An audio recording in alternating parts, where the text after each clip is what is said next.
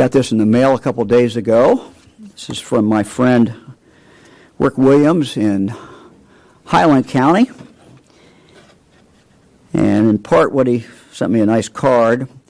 When everything started with the virus, Connie, his wife, and our daughter Lauren began making masks. The project grew to include Connie's mom, Fran. Uh, so three generations worked together. They have made close to 1,200 masks. When they reached 999, 999, and 1,000, we all agreed that you should be the recipients. We know Fran has made several masks herself, but we thought she might enjoy one as a gift. So this is this is the mask. Uh, again, made by, I guess Rick didn't make it, but Connie and Lauren and Fran. So, Connie, Lauren, and Fran, thank you very much for doing that. I'm wearing a tie today from Bluffton, uh, Bluffton University, uh, Mennonite Liberal Arts uh, University uh, in Allen County, uh, the Bluffton Beavers. So, shout out to the Bluffton University.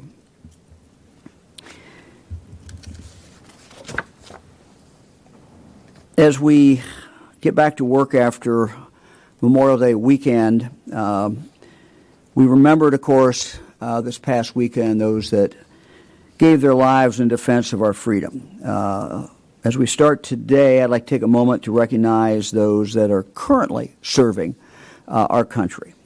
We're very, very proud of them.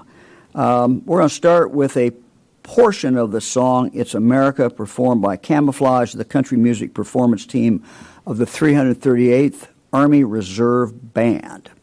Uh, they are stationed in Whitehall and in Michigan, and they perform for Ohio and Michigan military members, veterans, and civilians through a variety of concerts, parades, sporting events, educational outreach events, and providing taps and honors for military funerals. Uh, this video was created using technology to continue mission training virtually. Uh, it recognizes what brings us together as Ohioans and as Americans. So let's take a listen.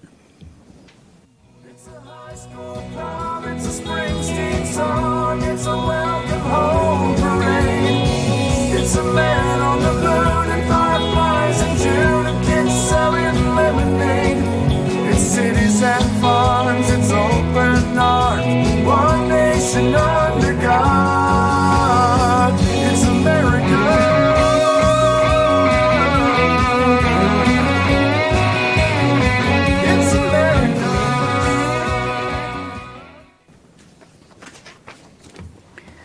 Well, that was great.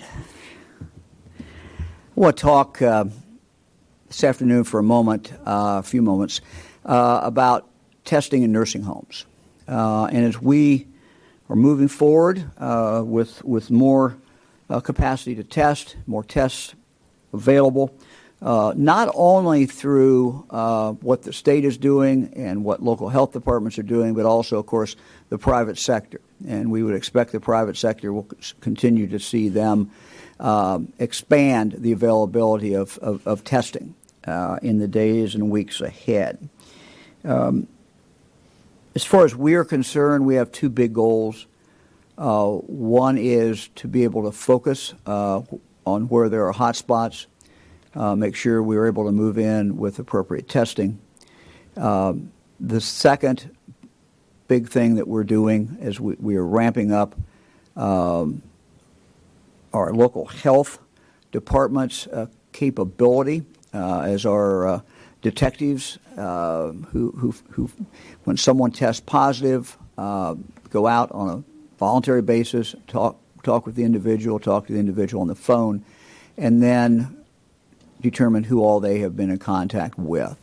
And again, uh, this is getting more aggressive on our behalf going after uh, the, the COVID 19. But today I want to talk about the first, and that is the, the hot spots and I want to talk specifically about our nursing homes. Uh, as you know, uh, a number, large number, of our deaths in Ohio from COVID 19 have occurred with, in regard to nursing home patients. Um, nursing homes contain some of the most vulnerable members of our society, uh, based, of course, on age, but also based on medical medical condition. Uh, so I have asked my team and challenged them um, to work with the Ohio National Guard, local health departments, local hospitals to go after this problem. And so we're going to start this week. We talked a little bit about this last week, but we're starting this week uh, a new a new plan uh, and a new effort. And uh, I'm very proud to say the Ohio National Guard uh, and General Harris. Um, we're standing up what we're calling congregate, congregate care uh, unified response teams. Um, these will consist of, I believe, 10 members. Uh, will be up to 14 different teams. Uh, they will start testing uh, in nursing homes this week. Uh, the National Guard will be doing uh, the swabbing. Uh, advanced work for this will be a combination of local health department, our Medicaid and, and, health departments at the state level will be involved uh, as well. And so, what they will do is to go into a nursing home, do the advanced work, uh, and then that will be followed by the National Guard coming in and doing testing. Um, who is going to get tested? Uh, the, goal will be to test all all staff. So all staff will be tested. Um, in regard to the residents, uh, the testing of the residents will be based on assessment. Uh, clinicians, as I said, the advanced team will go out they will assess the situation at the nursing home. Uh, they will make a determination, maybe if there's a certain part of the nursing home that should be tested. In some cases, maybe all the nursing home should be tested. Uh, but this will be a decision um, that's based on clinically driven uh, strategy that targets those that have likely been exposed to COVID 19. Uh, we are going to start with the nursing homes that have had an experience of COVID 19, uh, either currently ongoing or in the, in the past several months. Uh, to kind of give you the big picture, there are 960 uh, nursing homes in the state of Ohio. Uh, approximately 200 of these have a COVID history. Uh, and so, my only uh, order to our team uh, has been to deploy the resources we have as quickly as we have and to focus on the goal of saving the most lives that, that we can. And so this is clinically driven, this is medically driven. Uh, clinicians are making these, will be making these assessment decisions. Uh, the guard will come in and then a test, test, uh, take take the test um, uh, appropriately based upon uh, those those instructions. Uh, so again, that we will see that start uh, this week. Um, it will be an ongoing process. Uh, so we're not sure how many homes will be done every week. We will give you a report uh, as we move forward, but this will be a continuation process uh, that will go on for for certainly for a number of weeks. Um, and the targeting of what homes to go into again is is is based uh, on what the clinicians think is is the best and the most likely that they can they can um, save the most most lives. Um, so all homes, our goal is to have all nursing homes tested. Uh, we fully realize, and I, we always say this, Dr. Acton always says this, and I'm sure she'll have some comments um, after I get done. But testing, nothing magical about testing. It is a tool. Uh, it is a tool, and it's a snapshot in time. So when you go in and people are tested, it tells you who is testing positive now. And this, again, is particularly important. Uh, although all nursing homes are, are have been deploying uh, for some time, all the, since since we started this, the best practices that we have talked about, where they're determining if, if a staff member, for example, is ill. Uh, but as we have learned, and it's driven home to us every day. There are a lot of people out there who are positive, are in all likelihood, uh, you know, contagious, uh, and yet they have no symptoms. Uh, and so that is why. Uh, one of the reasons that why this testing uh, is is in fact important. So this is a new phase. Uh, we begin it today, uh, begin this week, and we will be reporting uh, back to you at least once a week exactly how how that is going. Uh, let me also um, announce um, also this week we will begin the testing of all residents and staff members of the state's developmental centers. This is an important effort to try to limit the spread of COVID 19 in these congregate care settings. Uh, again, medically trained members of the Ohio National Guard will be at the state's eight developmental centers this week to test residents and their staff. And so that is, uh, again, something that uh, will occur uh, this week and we believe should be, in all likelihood, completed uh, this week. Dr. Acton. Thank you, Governor. Uh, good afternoon, everyone. We'll start, as always, with the numbers and uh, the confirmed cases right now in Ohio at 33,006 cases. And now in Ohio, we have over 2,000, 2,002 deaths um, thus far. And that's an increase um, in the last 24 hours of 15. Uh, and the rest of our stats Thanks, Eric. Um, our age range has changed slightly. We are now going from an infant under the age of one to 109 years of age. Uh, still skewing mostly male. Um, we know that um, we have tested over 337,000 individuals in Ohio at this point. The median age of cases is now 49 years of age. Um, we are having about, of all our cases, 17% result in a hospitalization and 4% um, an ICU visit. Uh, we know um, that we are staying uh, relatively stable in the numbers of COVID related ICU visits. Next case. Uh, great. Again, our trends, we are still looking over a 21 day period and we are still seeing that we are very much in a plateau phase. Um, we have a little bit of a down today in some of our numbers um, based on the 21 day average, but still very, very close. Next slide. Testing numbers uh, continue to go up. We often see a little bit of a dip in the numbers over the weekend. Not all testing centers are operating um, every day, especially during a holiday weekend, but I suspect we'll see a pretty high uptick with the start of the week. And next. Our R naught numbers, again, we're looking for this reproductive number, this spread of one person to one person as our goal. We're still below that, although we do see a very slight uptick. This is something we'll be watching closely. Um, as we've said in the past, um, a typical spread at the beginning of this disease was seen as one person being able to spread it uh, to two to three people, um, as high as five people. In Ohio, uh, since all the measures we took in our work together, we saw that get to one to one or below. A typical flu season is a 1 to 1.2. That's when we see our capacity at our hospitals be really targeted. Um, but right now we're still at 1, and we'll keep an eye on that. Again, that indicator, as many of them do, lags about two weeks. And I think that's, that's it for our data today, Governor. Thank you. Thank you very much.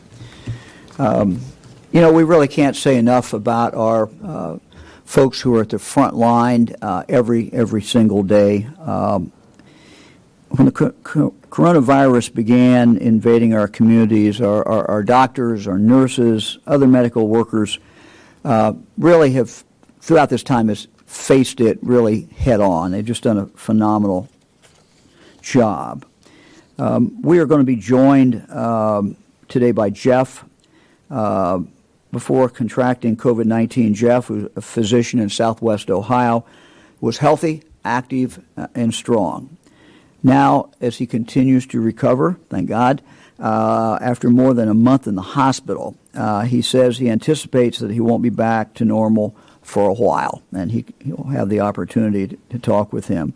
Uh, we've asked Jeff and we've asked his wife, Tina, who is also a physician and also uh, contracted COVID 19 uh, to tell you their story. Uh, the story reminds us, all of us, about why taking safety precautions for ourselves and for others is so very, very important.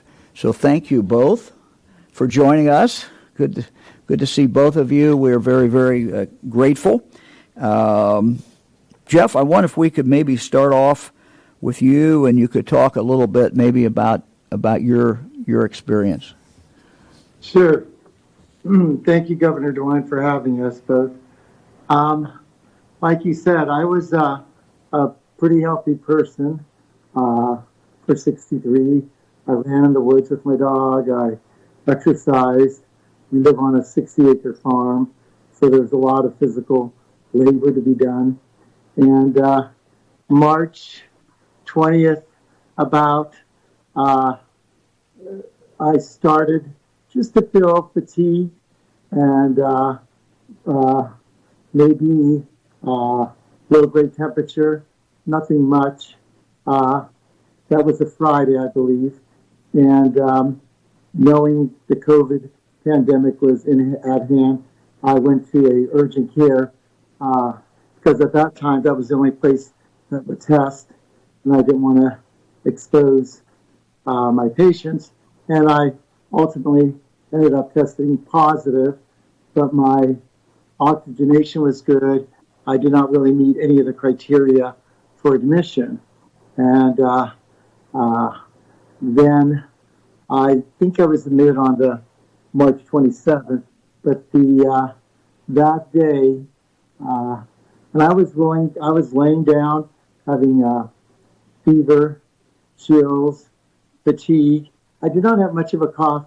I never was short of breath, but I think I was not always uh, lucid. And my wife, at that point, decided she was going to take me to the hospital, and uh, that was the beginning of that.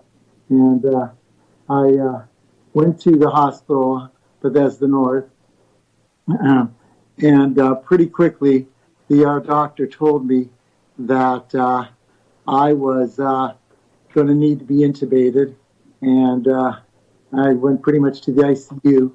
And for those four days, you know, it's all a blur for me because I was under heavy sedation and intubated. Uh, and my wife probably at that point was a mess because when you're dropped off at the hospital, you usually go into the hospital with your sick loved one, but they says go wait in the parking lot and we'll get back with you. So that is one of the big uh, problems with uh, COVID 19. Nobody that you love uh, can really be in there and touch you and help you, and with both the emotional and the physical, you know, disabilities that you're experiencing. So um, uh, that's how it started. Um, Gina could talk about how it was to be put into the parking lot. Well, the first 48 hours, I, I did not stay in the parking lot for 48 hours.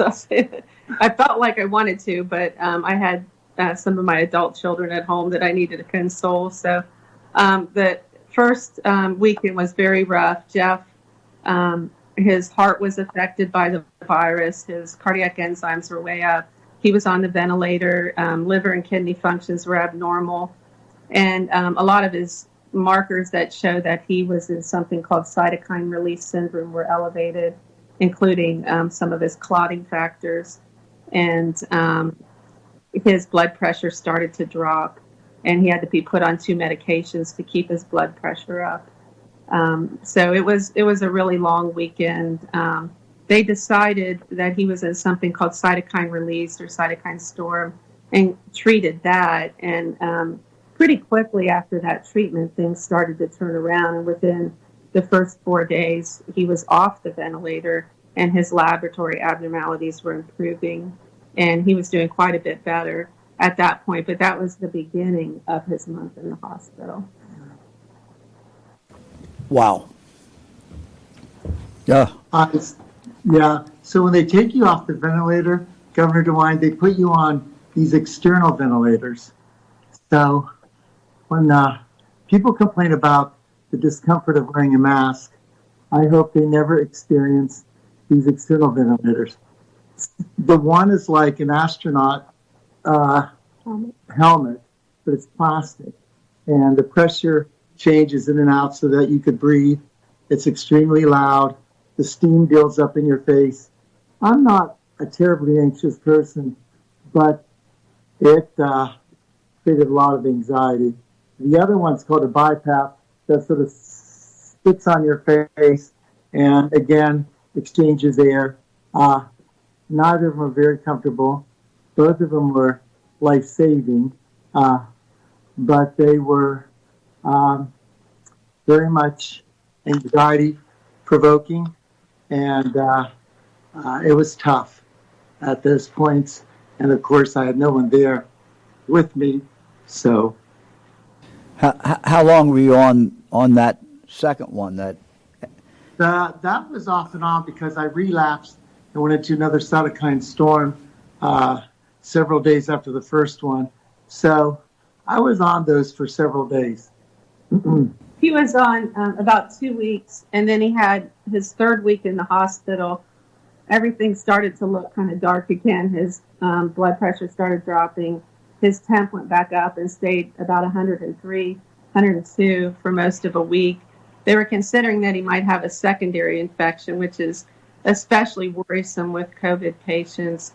Um, but when the labs came back eventually, it looked like he had gone into um, at least the beginning of cytokine release again, required more treatment for that. Um, all this time he'd been using the BiPAP mask or the BiPAP hood, and he really did have a lot of period of confusion in there and just so difficult to be away from him and not be able to be there to help comfort him and console him when he was going through all this. But once the second um, sort of um, worsening happened, uh, then he spent another um, about 10 days in the hospital, just gradually improving, and still continues to make some progress here at home. uh, Dr. Yeah. Dr. Acton's here. I'm going to ask her if she has any questions. Oh, good afternoon. It, it's an honor, first of all, to meet you both. And I really, you know, I'm so sorry you've had to go through this. I think one of the hardest things as a physician that I've been facing is we talk a lot about people dying from this. And, and people don't talk about the thing we talk about in medicine called morbidity, meaning how hard it is to have it and recover. And, and, and this started, your journey started March 20th. Here we are in May. I can tell that you're, Jeff, you're still having trouble breathing and talking right now, right? Yeah. Um, it's so much better, Dr. Good. Atkins, than it was. The first time I stood up, uh, I think they wanted to weigh me, which I went from 220 to 170 during that hospitalization. Uh, and I'm about 6'2. So uh, most of that was muscle mass. So I'm thinner, a lot thinner. I always want to lose a little bit, but not this much. But uh, the first time I stood up, I said, what in the world is going on? I felt like I was on a alien atmosphere with poisonous gases. I could not even breathe or take a few steps. I was uh, literally gasping uh, for air, and that's sort of the big, biggest thing now residually uh, is my, you know, lungs and the pneumonia and the uh, subsequent uh, damage that it's done. But it is, it's getting better on a weekly basis. It's a slow Good. process. I still have some conversational dyspnea, but I, um, I, uh, I feel better. I could walk, you know, from one room to another. I have to raise my oxygen up, but Yeah. it's better, and I'm thankful and uh, for that. as, as physicians, what would you like to tell people? Not you've lived it as family, you've lived it as patient. We know people are out there. We're mixing more, but what advice would you have to us? And what more Yeah. could we be Oh, doing? yes. Not first, and Tina could uh, follow through. But uh, correct me if I'm wrong, there is really no FDA medication that's approved for this. That's We're right. still researching it, promising drugs. Uh, but there are the lifestyle things that we can do. Uh, good hand washing, social distancing, uh, wearing a mask when you're out there. The mask isn't 100%, but we want to protect those who are most vulnerable. And I think people have this cavalier thing that, you know, I'm young, uh, need to worry, but, you know, as stated before, the range of deaths uh, in, is from infancy mm-hmm. to over 100. So any of us are uh, susceptible. And I'm not on any medications, no blood pressure issues. I, uh, I felt I was in very good shape. So yeah. it, it's, you know what, it terrifies me, but I understand we have to open up uh, and get businesses opened and restaurants. Uh, it's, it's a scary thing for me because I went through a traumatic event. But I would hope that people would do whatever is recommended uh, to prevent uh, furthering this pandemic. Thank you. Well, thank you, Jeff, Tina, both doctors, doctor, doctor. Thank you. We appreciate it and very, very much. Thank and you. Uh, you're very kind. You you're, you're yeah. very kind to share this with us, um, and we, we wish you all, all the all the best. But it, uh, we we felt it was Appreciate it. Thank you. uh, to, for people to see and, and hear really from uh, someone who had experienced this, and I guess both of you experienced it, different way, uh, but to hear directly from you, and so thank you. Can I say one more thing? Sure, absolutely. I had overwhelming support from my community and people I didn't know. Uh, and I want to thank them, family, friends, and strangers. I was getting 50 to 100 cards a day in the Wow. hospital that I could not go through because I didn't have the physical strength to open them up. But I would try to include it as part of my physical therapy here.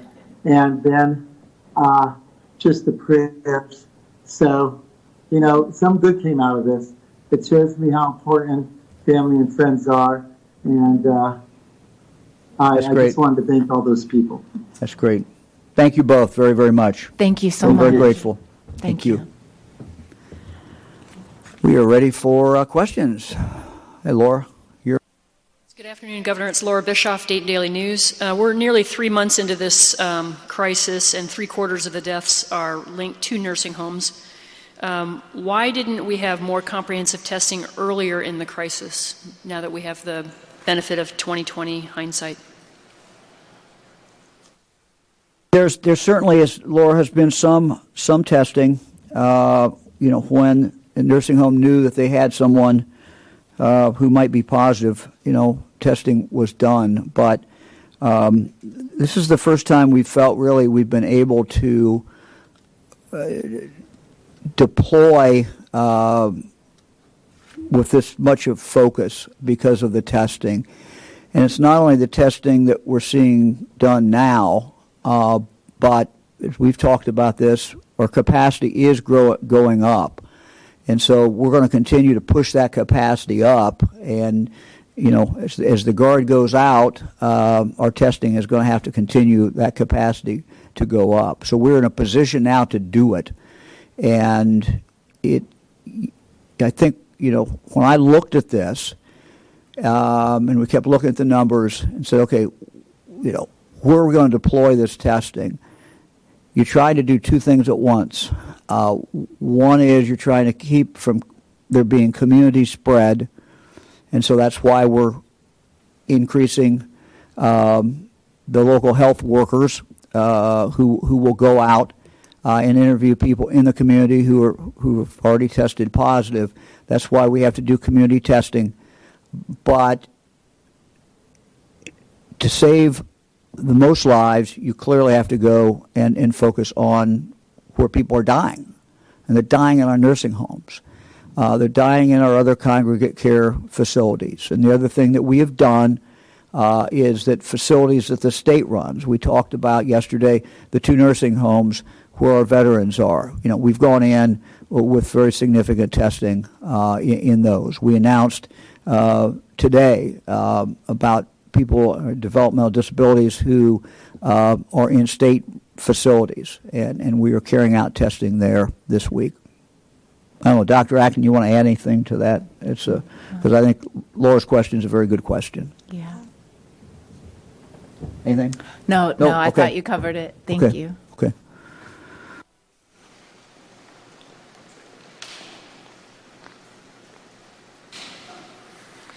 Hey, Governor. Uh, Andrew Welsh Huggins with the Associated Press. Uh, Governor, you said on Meet the Press Sunday that uh, mask wearing compliance in a lot of Ohio stores is 90%, that you want that to continue to go up.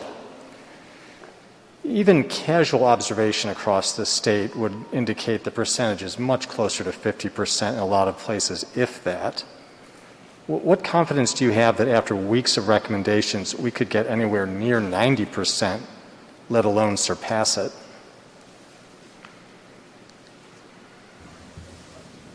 Well, I think anybody who just les- listened, for example, to Jeff, uh, that's a pretty compelling story. Um, and I think the thing that uh, we sometimes miss, uh, as Dr. Acton says, um, is that not only do people die from this, but people get horribly sick from this. Um, and I think as that reality sinks in, uh, I think more and more people will wear a mask. Now, we have mandated it, as you know, for every employee, unless there's some reason they can't wear a mask. But virtually every employee. Um, as far as people going in uh, to stores, I, I, I agree. Uh, it, it certainly varies, and it varies by community. I talk to people uh, and ask them, you know, when you're going out, how many people did you see? That what percentage? So, so you're right. We're certainly not at 90% today. And if I said that, I, I misspoke. Uh, we are not at 90% today. But that's aspirational. I think is is an aspirational goal. Uh, and I think that again, this is not about politics. This is not about liberal or conservative. This is not a liberal or conservative issue. This is a this is a issue of how do I protect my neighbor? How do I protect people that I love? How do I protect people that I don't, I don't even know? And, and so we just need to get this beyond that this is some sort of uh, uh, political issue. It's not at all. It's about protecting each other. It's as, you know, it, it is. It's as old as the scriptures. You know, love your neighbor. I, I don't know any other way to to express it. And is it perfect? No, it's it's not. It's not perfect. We know that, but it's another layer, and the evidence is clear. It is another layer. And so, if you have the option to use another layer, why don't we just use it? And, and again, I think more and more Ohioans are going to continue to do this. Um, and so, I'm I'm an optimist, and I'm confident. And look, uh, you know, I- was at I was at a funeral, uh, Sheriff Radcliffe's funeral uh, everybody who was there at the funeral. Um, and they were doing the social distancing. They were doing everything they should have been doing. And everybody, every officer was wearing one of these. Uh, and that was, you know, certainly a request by the Radcliffe family. So it's that type thing that, that we can do. And I think as we get used to it, and look at it as a small thing that we can do that doesn't take a lot of effort, I think you're going to see more and more people who, who are going to do this. Thank you.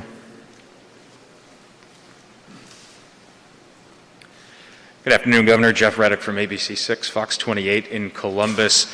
Uh, going forward, as the economy continues to reopen uh, and businesses continue to go back to work, how can Ohio compel workers themselves, employees, to go back to work? The reason I ask being that uh, the Department of Job and Family Services has removed a link to report COVID 19 fraud. Uh, at the same time, the federal government is looking at a back to work bonus to try and financially uh, compel people to come back to work. Does Ohio have any way to try and further compel, if not force people to come back to work? Um, your director of Job and Family Services, I believe, has said We don't, that. tell, we don't intend to compel people to go back to work. People are going to have to make those, those judgments themselves. I mean, what we have, the, the state does have a law, but in regard to uh, you know unemployment compensation, but you know we're not twisting anybody's arm to go back to work. I mean, I think it comes down to what it's always come down to, and that is do people, the employees, feel safe going to work? And I believe that Ohio is at the forefront in this. We're not the only state that's done it, but I think we've done a very, very good job in every single industry, every single profession coming up with best practices. And so that that worker knows that the best practices are going to be used in their job. Uh, that best practice is put together by people who understand health as well as people who understand that particular profession or that particular job. So that's something that we have done that we think will encourage people to feel more confident about going to work, but that is ultimately an individual individual decision that individual has to make. Would your office consider any financial motivators, somewhat like what the government and Senator Rob Portman are looking at? A back to work bonus, per se? Well, I'm not sure exactly what Senator Portman's looking at, so I'm, I, I don't know how to answer that question. Uh, there's, there, you know, if you're looking at the state having any money to do that, there's simply no money to do that. If that was an economic incentive, there, there's just no money. We have no money to do that. We are, uh, you know, we, we've made cuts, significant cuts, as we should have, about $760 million for a two-month period of time. Um, we have seen the economy go down. Tax revenues obviously go down. At the same time, social service costs go up. So I, I don't, I don't see any money available to do that. Thank you.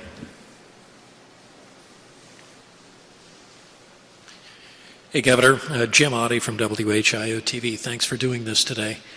I wanted to ask uh, what else is in the pipeline? We have daycare centers, many of them coming back, many other businesses coming back starting today. They have the ability. Daycare centers a week from today. What else is in the pipeline? We have many people asking us about things like casinos and racinos, which are a big part of our economy in the Miami Valley. How close are we on that? And then, Governor Acton, are you satisfied? Are you comfortable with this rate of return? Uh, no, I'm not comfortable. Uh, I don't think anybody in my position could be comfortable. Um, you know, we're going to watch these numbers. Uh, we tried to to do the opening spread over a little period of time, uh, a matter of a few weeks, not do everything the same day, um, and to try to see exactly what results we have.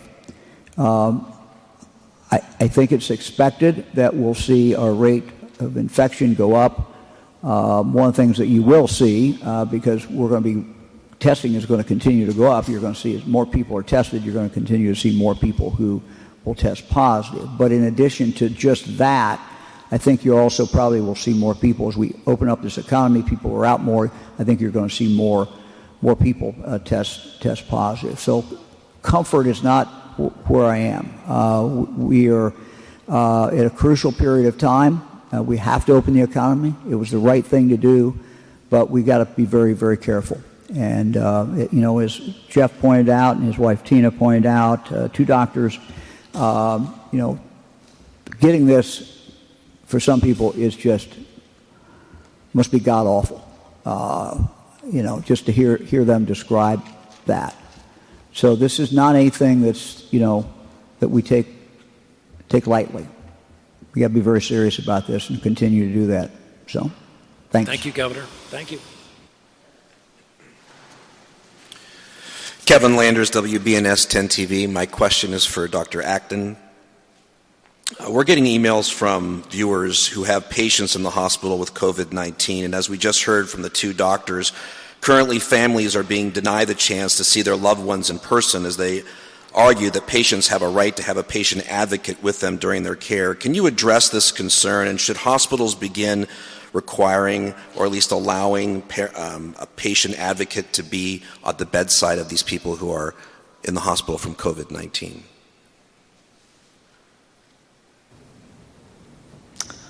Um, thank you. I didn't know, Governor, if you had thoughts, but I'll... i would no. I'm going to let Dr. Acton answer it. The only thing I would say is this is decisions made by the hospitals. This is not an order, but I know you didn't say that, but I just want to make that that clear. That's not anything that our health department uh, or I have ordered, but I also know these are gut wrenching decisions. And, and, you know, just from talking to people who've been in the hospital or people who have someone in the hospital, I know this is horrible.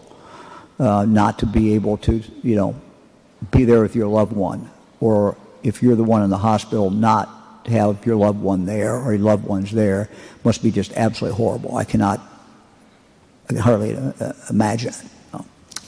Thank you, Governor. I, I, would just add, Kevin, I, I feel the same way. As, as you know, um, recently my daughter was hospitalized, and we went through this very same experience, not for COVID, for something else. And um, I, it is a decision. This wasn't part of an order. Um, it is a decision. It was a decision made by hospitals. I believe they, from what I've heard, are looking at their policies very carefully.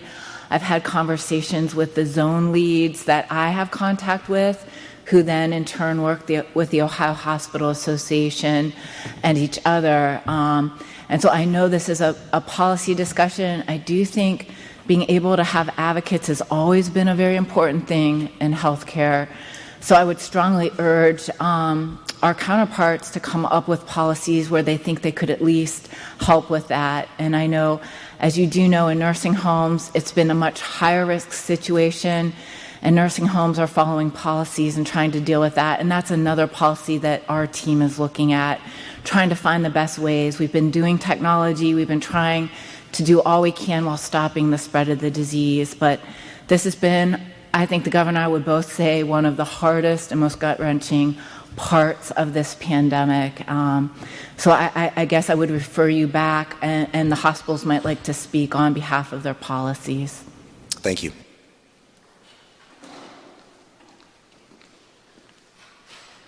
Ron Hammy with WLIO in Lima. Uh, either Governor or Dr. Acton, I first didn't get to see the graph. If we hit that target of 22,000 tests a day, and then going off the last question, uh, with nursing homes, is there a target date you expect to allow people back in to see their loved ones, or should they expect to wait for a vaccine?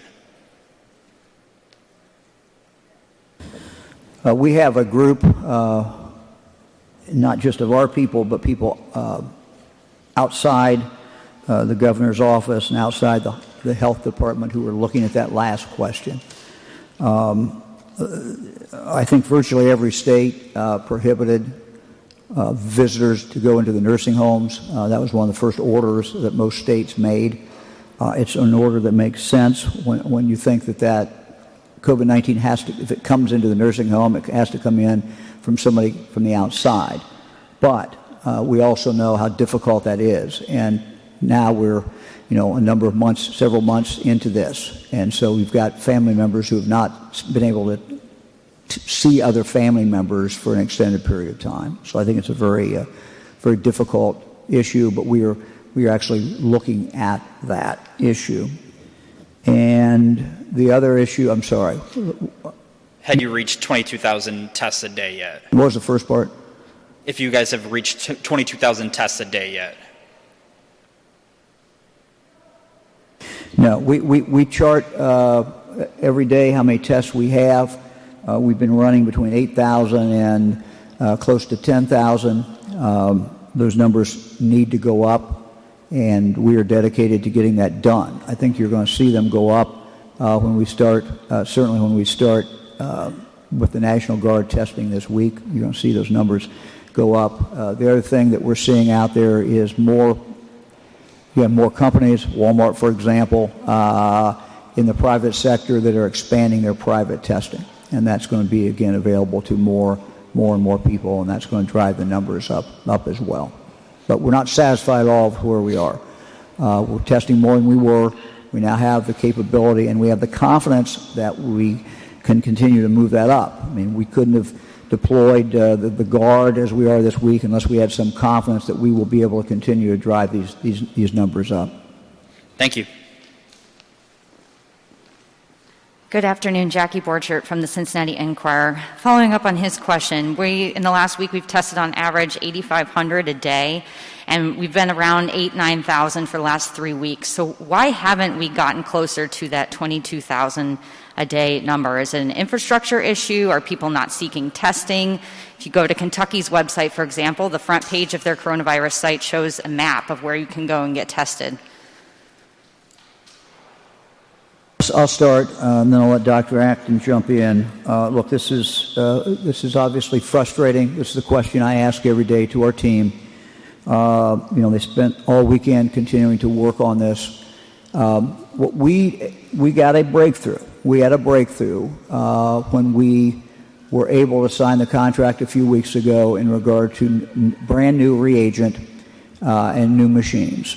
that allowed us to say, look, here's where we think our capacity is. It was 18,000 moving to 22,000.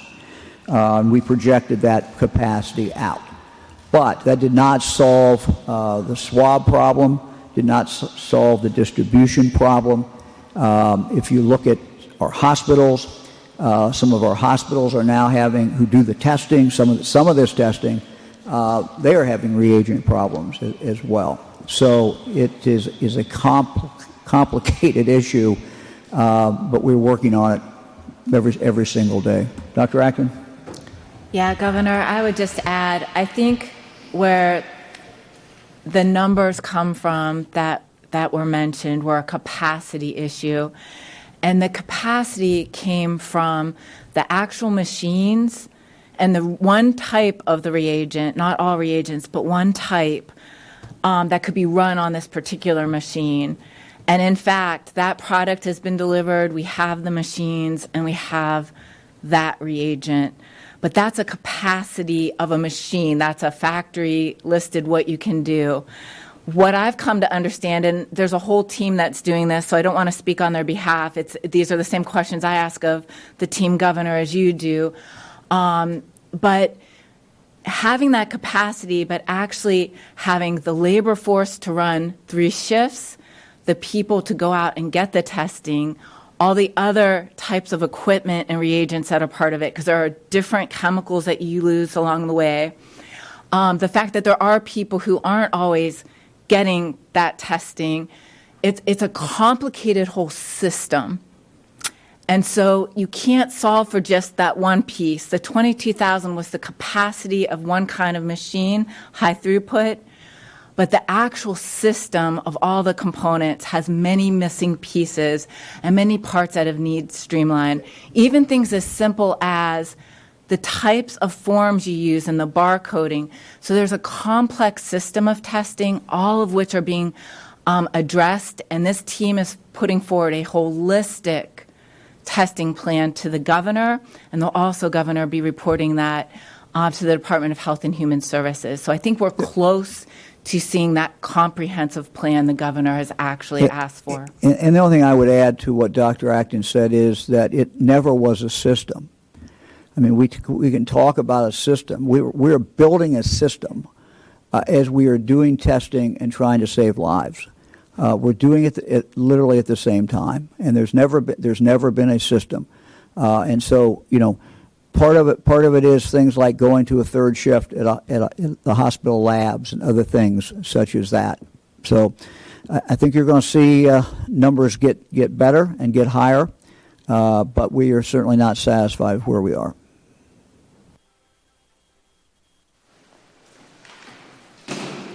Good afternoon, Lucia Lynches uh, for Eye on Ohio. Uh, just a quick question. We've had some readers reach out to us and say that they've had their unemployment um, and it's been approved, but they've gotten a letter saying that they need to get that money back.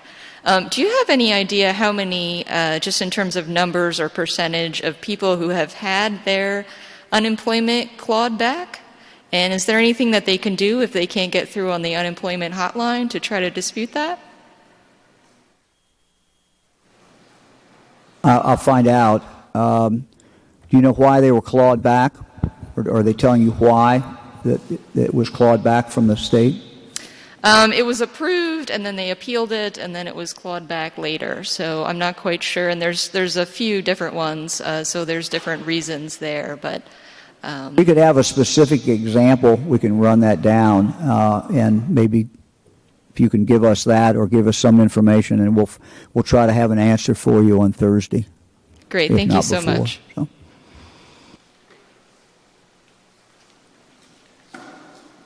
Governor Andy Chow with Ohio Public Radio and Television State House News Bureau. I wanted to get to the, the, the nursing home strategy. Can you talk a little bit more about the strategy going into what those teams will do? How will they identify which nursing homes have that contact with COVID 19? And why test just the staff to begin with?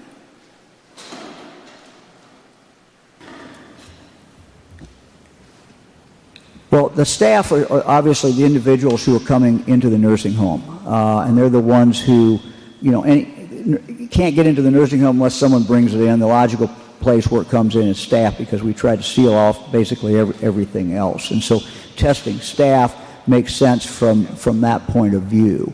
Um, to kind of go back, you know, trying to prioritize where they start. They have prioritized where they're starting. Um, again, they're starting with the nursing homes that have had COVID. We know they've had COVID in the past. Um, and there's other factors in there that they're deciding where, where to go. The goal is to test all, all the nursing homes, test them as quickly as we can, uh, to test all the staff, um, all the shifts of the staff. But at the same time, if there's a reason, uh, if there is COVID found in there, then it is the traditional tracing of, okay, let's see who that person would have come in contact with. And so you try to surround that, that person um, and find out, you know, who might, might have uh, been in contact with the individual who you know is positive. And so you, you go out and test f- from there. Uh, these are clinicians that are going to make this decision. And so in some nursing homes, they, you could, conceivably, you could, have te- you could be testing everyone. In other nursing homes, it could be a wing. In other nursing homes, it could be another, another area. But again, those are data driven decisions and decisions based upon best medical practice. That's, that's how those decisions will be. What I've simply said is look, it's time. Uh, look, look, it's what we need to do. The only direction I've given is go save lives and come up with the best way to deploy these resources to go do it, uh, and let's move. No. Governor, if I could add just very quickly. Yep. Um, Andy, this is going to be a really holistic approach. We've been testing in nursing homes themselves. They've been doing testing all along. We've been doing strike teams that come along with local health departments and the state health department to help nursing homes do the best practices alongside the CDC. What this is going to be is a, a show of goodwill and support to our nursing homes, please know that a nursing home having a case does not necessarily mean that someone's doing something wrong. This is a terrible disease. It's very infectious in congregate settings. This is a show of support by the state to come alongside. We're going to be doing best infection control practices, clinicians, hospitals, and local health departments are pairing up with nursing homes to help them make sure that they have all the best tools at their disposal to manage this. We know it's a long haul. We know this is the highest risk group. 63% of our deaths have occurred in this group. So, what we're trying to do here, again, is something that's never been done before, but is our best, a best attempt to give them everything we can. Thank you. Andy, thank you very much. Um, to close, um, you, you, all have heard us talk about Eric, who's right there behind the behind the camera. Eric uh, Porter is an integral part of our press conferences, and we certainly could not uh, do this without him. He's a graduate of Ohio Northern University, uh, which is where I went to law school. He's been working us with us for many many years. Worked with me when I was in the Attorney General's office, and can continue to work since I've been governor. Uh, he is a very talented photographer, videographer. Uh, and today we want to show a video that Eric recently made. And he made it for the bluegrass band, Joe Mullins and the Radio Ramblers.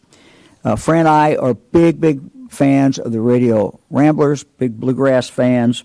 Uh, they are a great band. They have a national following. They perform many, many times at the Grand Ole Opry.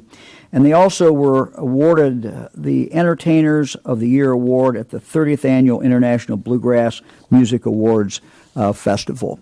So, uh, a couple years ago, uh, Fran asked uh, Joe Mullins, uh, who's part of this group, who leads this group, who's actually a neighbor of ours, she said, You know, how about coming up with a great song for Ohio? And so Joe found this song and uh, it's you're going to see it performed by the Radio Ramblers, and the video uh, is is by Eric. I think it's a great tribute to our wonderful state of Ohio.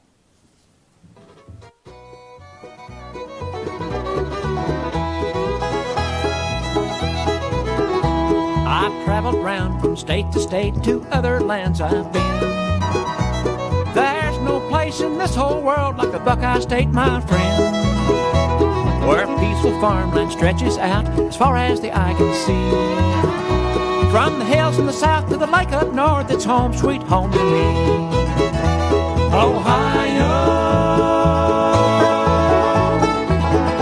I'm heading home to you. The road to Columbus will carry me through the sweetest country in the land. That's where I'd long to go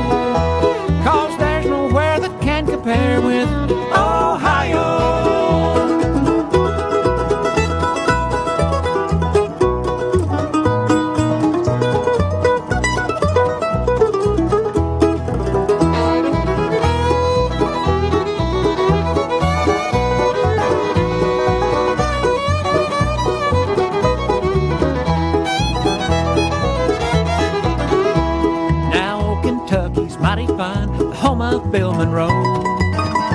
And West Virginia's wonderful and wild, I know you know.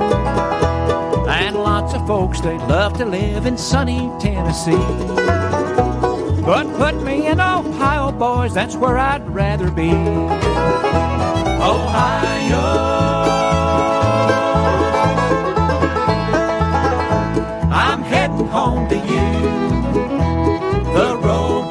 Columbus will carry me through. The sweetest country in the land, that's where I'd long to go. Cause there's nowhere that can compare with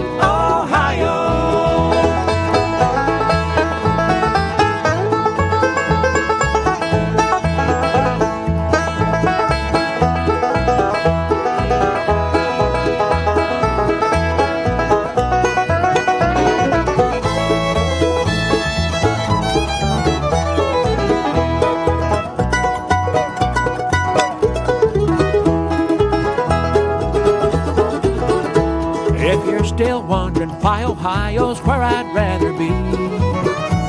My wife and children live there, and they mean the world to me. Mom and dad still live there too, they say they've missed me so. And the kindest friends that's ever been all live in Ohio. Ohio.